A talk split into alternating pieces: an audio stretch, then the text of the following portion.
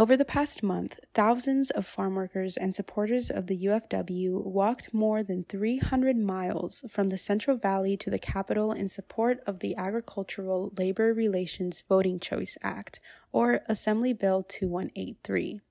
The march parallels that of the UFW's origins 56 years ago, as Cesar Chavez led farmworkers and supporters to the state capitol back in 1966.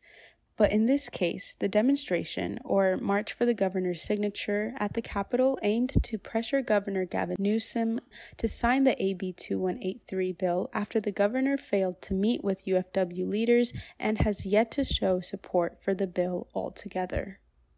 UFW President Teresa Romero explained the goals of the bill in our interview. What this bill does is uh, make it uh, safe for farm workers to vote for union representation by giving them options.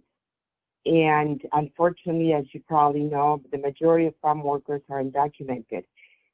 So, in many farm workers, they work in the same farm. So, when they start organizing, when they want to vote for union representation, there is retaliation. The, the employer fires them fires their family members, and there have been cases where immigration is called and workers have mm-hmm. been deported.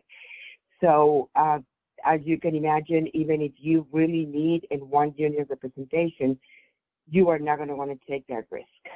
Right now, the only way farm workers can vote for union representation is in person, and it mm-hmm. always happens at the premises of the employer, where the employer is there, security is there, supervisors and foremen are there. So that doesn't promote participation. And mm-hmm. what we're looking for is for farm workers to be able to vote in a secret ballot and the comfort of their own home. And they can still do it in person if that's what they choose. But in California, the way we vote for our elected officials uh, is we do it by mail we do it, uh, you know, from the comfort of our home. We can still do it in person, or we can just deliver our ballot. And that nobody knows how we voted other than ourselves. And that's what we want for farm workers so they can be protected. In California, it's been proven that when you have options, it promotes participation. You feel safe, you do it the way you feel comfortable. And farm workers are not safe doing it uh, the way it currently happens they, like I said, they they get fired, their family members get fired, and they've been deported. So this bill would make it to where they would do it whatever, however they vote, they would do it in a safe way, and the ballot would be returned directly to the LRB. They will review it, and they would count the votes, so nobody would know uh, how they voted. But that is the only way that farm workers uh, are going to be safe. Overall, Assembly Bill 2183 ensures that farm workers have the right to choose whether they want to vote in a union election in person, by mail, or by submitting a card to the California Agricultural Labor Relations Board office.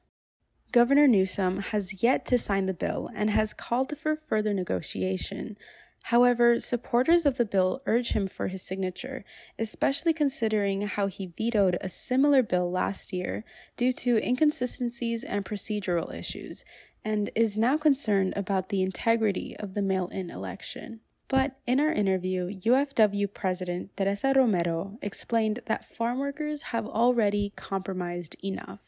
Everybody's talking to the governor but the only people that he should be listening to is farm workers. They are the ones mm-hmm. that uh, uh, are asking for this law, and they're the ones that have the reasons uh, that he should listen to. Uh, the bill that was again reintroduced, um, uh, uh, I think it was a week ago, this this last Monday, had 90% of the language that the governor wanted. The other mm-hmm. percent we couldn't accept because it would have pretty much voided the 90%. So what what the, the, the Senate voted for it and it passed overwhelmingly. The, the Assembly voted for it, passed overwhelmingly. So, uh, you know, when we talk about compromise, we have compromised. Mm-hmm. But we still need to make sure that the bill would work for farm workers and not just uh, get a bill that has a good title but doesn't have the language that we need to protect the workers. An issue is that farm workers' requests have been repeatedly ignored by the governors for decades. A similar case, for example, occurred in 1966 at the end of the 300 mile march of farm workers from Delano to the state capital led by Cesar Chavez, which followed a similar route as farm workers and supporters of the bill completed just last month. Requests for meetings between first Chavez and then Governor Pat Brown back in 1966, and now the meeting between Romero and other UFW representatives and Governor Gavin Newsom were both ignored. Some workers have been left out for many labor protections for decades.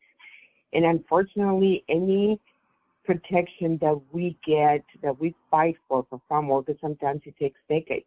I just think that it's important for people to understand that farm workers, you know, work during the pandemic. Um, they right. did not stop working. Farm workers right now when the temperatures are 110, 115 degrees, they are working. Farm workers work during pesticide spraying. They work during fires.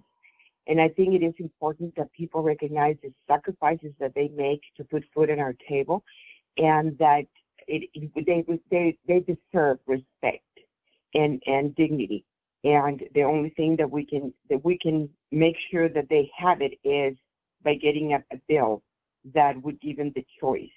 Um, you know that that that they feel comfortable with and, and safe. So that that is important to to me as as president of the UFW because it is important to farm workers.